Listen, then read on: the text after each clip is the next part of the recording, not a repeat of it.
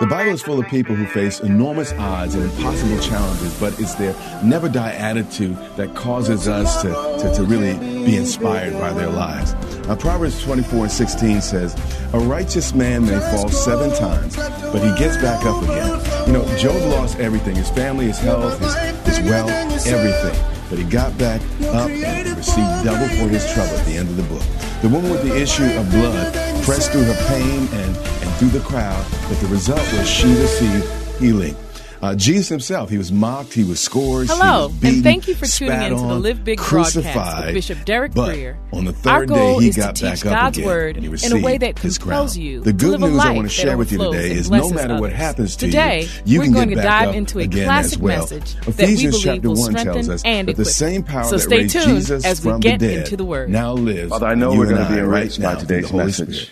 With God, the only way we can that, uh, lose you do a is if we stay down. So no matter how I'm hard do my best us, to or how many times we get knocked down, God has given always us enough. what it takes to get I need the help of the Holy Spirit it today. moving. Hey folks, I hope Help you learned something new from this ministry minute. To get even more content like this, click the button below to and check out our YouTube channel. and while you're there, a- remember a to subscribe very, very and hit the notification bell so that you don't I miss any of our We latest uploads. Also, be sure to share this video with anyone you what think the may Spirit be of the Lord is encouraged by it. saying to our church this morning. We give you all the honor in advance for what you accomplished. And we all say, Amen. Open your Bibles to Philippians chapter 3 and verse 13. Philippians 3 and verse 13. We're going to begin with familiar scriptures, but then we're going to move to something that I have not covered in the recent past. But we're going to look at some very, very important truths. Philippians 3 and 13. Brethren, I do not count myself to have apprehended. Paul was saying, though he had accomplished much in his life, he recognized and realized he had not yet arrived. And this accomplished man said, But one thing I do, forgetting. He refused to rest on his laurels. He knew too much about God to live a complacent life. Forgetting those things which are behind. He was saying, What I did five years ago, though it was great, though it was important, though it was significant, every morning I wake up with a certain beat in my ear, a certain song playing in my heart. He said, I press toward the goal for the prize. And this, this is important here. Paul was not just trying to make it in. His whole life was about winning the prize. And look at what he called the prize of the upward call of God in Christ Jesus. Now, the fact that this apostle had to press toward the upward call implies that he also had to resist the downward pull. And today I want to talk about the difference between the downward pull and this upward call that we'll all deal with in our walk with Jesus Christ. But it's going to take a moment to set it up. Ephesians 2 and verse 10. Scripture we looked at recently, but let's look at it again. For we are not going to be, not hope to become, but right now, I am his what? Workmanship. Just as a mechanic works on a car so it can be driven. Just as a plumber fixes pipes so water can be used. Scripture says you and I were created in Christ Jesus for something. We were not just saved from something, but scripture teaches we were saved for something. And what is it we are saved for? Good what? Works. So God did not save us, according to scripture, just for us to die and go to heaven. How many think that's a good thing? No. That, that's a great thing. And I'm excited about the fact when I die, I'm going to heaven. Jesus died and rose again because he had something for me to do right here and right now. I was created in Christ Jesus for what? Good works, which God, who God prepared when? Beforehand. When I came to the altar, God didn't say, oh man, oh, uh, Derek Grier's out there. Let, us figure out, Holy Spirit, Jesus, let's get in the huddle. Let's figure out what we're going to do with his life. No, before I was a twinkle in my daddy's eye. God had a plan for my life. Everything in my life was, was, was, I, I was created on purpose and with a purpose. And when I walked down that altar, that's when I discovered the purpose that had always been for my life. Was God what prepared when? Beforehand. When God saved me, He had exactly in His mind what He wanted to accomplish through and in my life. Then it says that we should walk in them. How many know walking requires exertion? How many know a long walk can get, get a little bit tiresome? And the point that scripture is making is if we're going to fulfill the goal that God has placed on and in our lives, it's going to require a little more than wishbone. It's going to take some backbone. It's going to take some exertion. It's going to take some energy. It's going to take some pushing. It's going to take some moving. It's going to take some striving. It's going to take some work. I want to teach you something that is really, really important. And if you learn from the scriptures today, this will dramatically change your walk with Jesus Christ. Revelations 2 and 2. I rest in my salvation. I am saved by grace through faith apart from works. Everything of value in my life has been accomplished because of Christ's finished work. What I want to talk to you about today is not about our salvation, not about our making it in, but I want to talk to you about our rewards, which is actually a completely different thing. When Jesus looks at the church, the seven churches in the book of Revelation, it's interesting what he looks at. He doesn't look at the church's creedal statement. He's not overly concerned with their statement of faith. I want to read to you in the scripture when Jesus judged and assessed the church. Let's take a look at what he focused on and what he paid attention to. Revelation 2 and 2. To the church of Ephesus, Jesus himself is speaking, and he said this I know your what? Works. Did he say, I know your faith? What did he say? I know your what? What was his focus? Revelation 2 and 19. To the church of Pergamum, he says this I'm really impressed by your creedal statements. No. I am thoroughly acquainted. I have given myself, I have watched closely and carefully your works. Revelation 3 and 1 to the church in Sardis. He says the same thing. I am fully acquainted. I know and I have studied your works.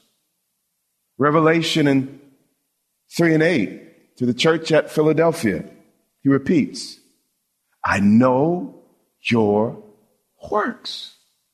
Well, we're saved by faith. Why is Jesus talking about the church's work? Has Jesus digressed and gone back to the old covenant? Has Jesus gotten confused? Revelation 3 and 15. To the church of Laodicea, he says a final time, I know your works.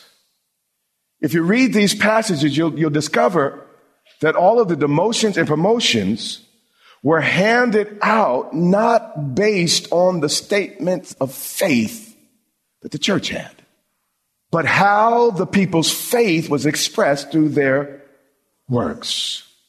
Let's establish this before we go forward. Ephesians 2 8 through 9. The Holy Spirit speaks here. He says, For by grace you have been saved through what? Faith. By grace through what? Faith. And that not of yourselves. It's a gift. It's something freely given, not something you earned. Not of what? Works. We're saved by grace through faith, apart from works.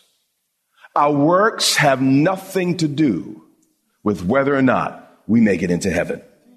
But what I am here to tell you this morning is that our works has everything to do with the reward we get once we get there. This subject of works is really one of the most important subjects I might preach for this entire year. Revelations 3 15 through 16.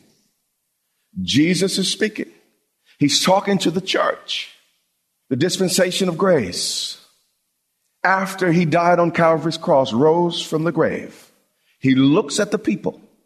He says, I am acquainted with, I know your works. And here's my assessment after looking at your works. You are neither cold nor hot. The way God determines the spiritual temperature of a church is not based on its size, not based on its building structure, but it's based according to scripture on one thing, our works. All of the seven churches consisted of people that were in the pews that recognized that they had absolute confident trust. When I die, I'm going to heaven. The problem was they became indifferent about what God wanted them to do on earth. Many of us settle with the fact I've accepted Jesus as Savior. Good thing.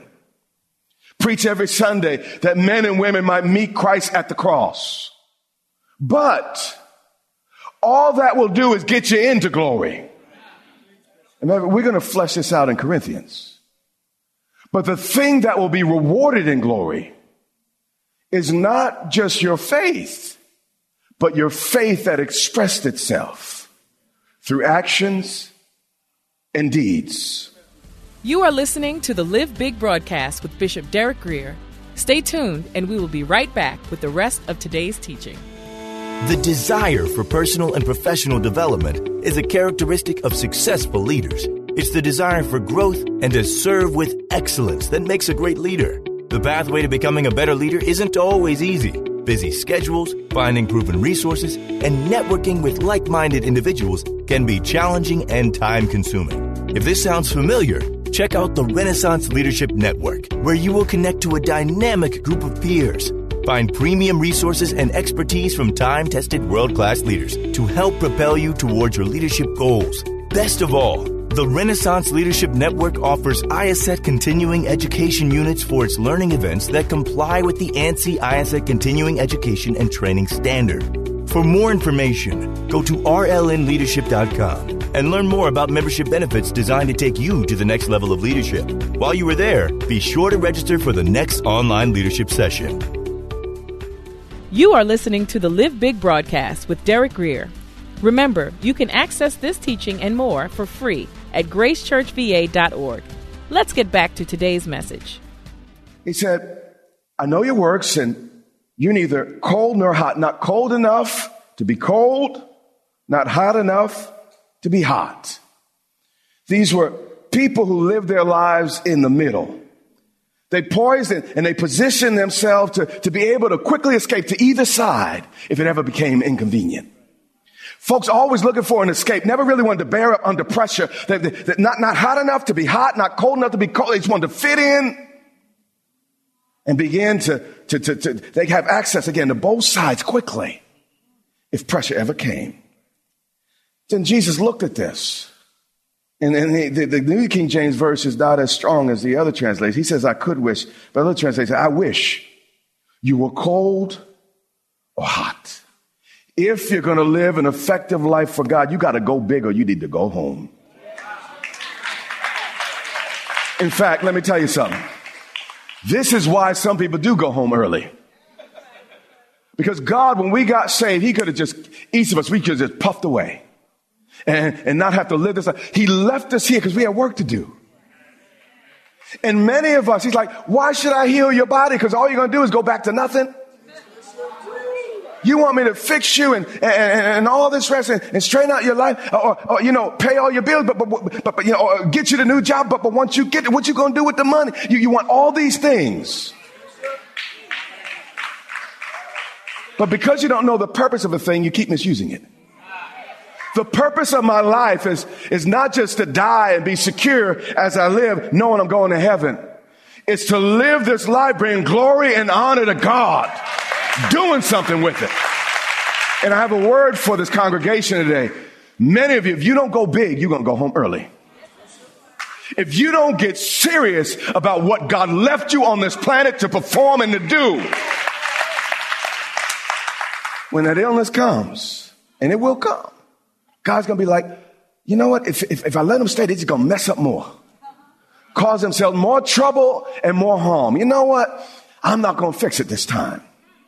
If you don't know the purpose of a thing, you'll abuse it. The purpose of my life is not to die and go to heaven. The purpose of my life is to stay here, live it out, and to impact the rotten here and now. I feel like God is saying, go all in or get out. But we got to get rid of the mushy middle mentality. Let's dig deeper. Lest the things I just said you say were Bishop's opinion this morning. 1 Corinthians 3 and 11. Lovely verse, famous verse. Appreciate this verse. We sing songs about this verse, but we got to speed through it. For no other foundation can anyone lay that than that which is laid, which is Jesus Christ. He's the what? Alpha, the Omega, the beginning and the end. Watch verse 12.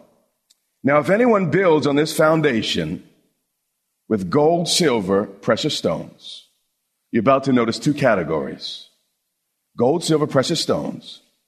But then others can build with wood, hay, and straw. And what he's saying, all of us are going to build lives. But the quality of that life and the ingredients of that life are what's going to determine our reward. You see, one group perishes in fire, wood, hay, and stubble, burns up. But the second group only increases its value. It only improves in the fire. Put gold in the fire and the weight, it just becomes more valuable. It move, if, if you move it from 18 to 24, the value increases. Same with silver. Same with certain precious. Put them in the fire. They just get better. And what I want is a life that when God examines it and, and it's under the heat of, of, of his inspection, that the value of it only increase. I don't want a life that I live 50 years to go off in a puff of smoke when I get to the other side. And this is what the scripture is warning each of us about. 13, each one's work. So what does the gold, the silver, and the wood, the hay, the precious stones, what does that represent? Work. And he likens our work to two categories. Each one's what? Work. My faith in Jesus will get me into heaven. But how I build my life, what I do with my life, will determine my eternal reward. He says, each one's faith, no, work will become clear. For the day will declare it. And he's talking about that moment when you stand before the judgment seat of Christ and we're about to discover we're saved. We're not going to hell. That, our, our, eternal destination is really not the point here. He's determining whether or not we receive the reward. The judgment seat of Christ is not about whether you go to heaven. It's about what level of reward you receive. And we're going to discover this even clearer. It said the work will become clear for the day will declare it, meaning deeds done in darkness, things that nobody knew, knew about, sacrifices that you did in your life. No one knew. In that moment, God's going to bring it all to light. And watch what it says here because it will be revealed by what? Fire. And watch this. And the fire will test each one's work. Notice this. Only our work is tested at the judgment seat. Our fire, he said, it said, test each one's what work? Is that what it says? My soul was not what's going to be tested. And the fire will test each one's work of what sort it is, whether it's wood, hay, straw. But what do you know about wood, hay, and straw? They burn, they're also cheap and convenient. But you got to dig for gold, you got to sift for silver, you got to look for precious stone. They're rare and costly. Some people are going to go to heaven on the cheap. But because they didn't look for the pearl of great price, because they were cavalier in their walk and relationship with God and what they did in their life, they'll make it in, but all of their life's work will be burnt up. This is why David said, I will not give to God that which costs me nothing. He said, if anyone's work, verse 14, notice the focus, which he has built on, if it endures, he will receive a what? Reward. What is the focus? Your reward. This is not about whether or not you go to heaven. This is about you receiving your reward. Different things. Going to heaven's great. How many know that's better than hell? But getting into heaven is the ground floor. I am not just trying to get to heaven. That's been established over 30 years ago when I gave my life to Jesus. The reason I work so hard in church, I work hard, is because I'm working for my reward. Do you understand? Even if I suffered 15, 20 years on earth, imagine the investment of 15, 20 years knowing that you will benefit eternally Meaning, a woman goes through labor for, for you know, uh, sometimes nine, sometimes ten, sometimes two days. They, they go through labor, for, but, but, but they do it for the joy set before them. They, they live with the child for life, but they suffer for a few days. Actually, nine months, it wasn't a, a, a cakewalk either. But the point I'm making is this life is the only sowing season we'll ever have. Imagine before there were grocery, uh, supermarkets and grocery stores. If you didn't sow in sowing season, your family starved at harvest time. God is gracious. He said, listen, when harvest times comes, I, will make sure you survive, but you are not going to live high on the hog if you slept through sowing season. Life is sowing season. The reason I work so hard is because I'm going to die. The reason why I want to seize every moment of my life is because I won't be here forever. This is the only comma in eternity where I can make a difference in someone else's life the way I can right now. So I don't want to sleep 70, 80, 90 years of life dealing with wood, hay, and stubble. All about me, all about mine, all about what people think, but never once considering looking up to heaven, God, what might you think about how I'm living and what I'm doing? If anyone's work which he has built on it endures, he will receive a reward.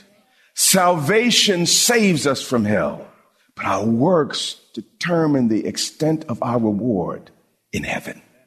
If you are self satisfied just because you're going to make it in, you have missed the revelation of Scripture. Matthew 5 and 11. We could go a lot of places to, to establish this, but we, we just don't have time today. So we're going to listen to Jesus for a moment. He said, Blessed are you when people revile you and persecute you. How many know that statement sounds a little bit ridiculous until he finishes the sentence? I mean, who feels blessed when people are talking about you? Who feels blessed when people are making fun of you? They said, and when people say all kind of evil against you, what? Falsely. Now here's the caution. Make sure they're doing it against you falsely. A lot of saints come to my office. It's not fair what's happening. You, you are getting what you deserve. Come on, loved one. Now, what you need to do is pray for mercy. Don't get mad at everybody because folks aren't saying that about you falsely. This has been a classic edition of the Live Big broadcast with Derek Grier, pastor of Grace Church in Dumfries, Virginia. We pray that you join us tomorrow as we continue this teaching. Our prayer is that this teaching from God's Word strengthens and inspires you to live a life bigger than yourself. So remember, you can access this message and much more for free at gracechurchva.org. And we also invite you to join the Grace Church family for service online by connecting on our website or on YouTube at Grace Church VA TV. That's our time for today. Until next time, remember, you have what it takes to live big.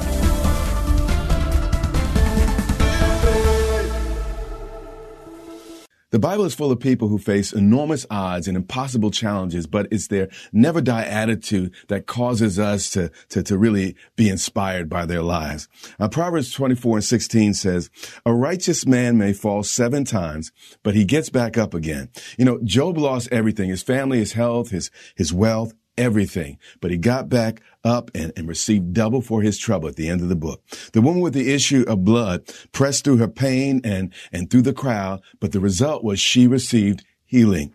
Uh, Jesus himself, he was mocked, he was scourged, he was beaten, spat on, crucified, but on the third day, he got back up again and he received his crown. The good news I want to share with you today is no matter what happens to you, you can get back up again as well.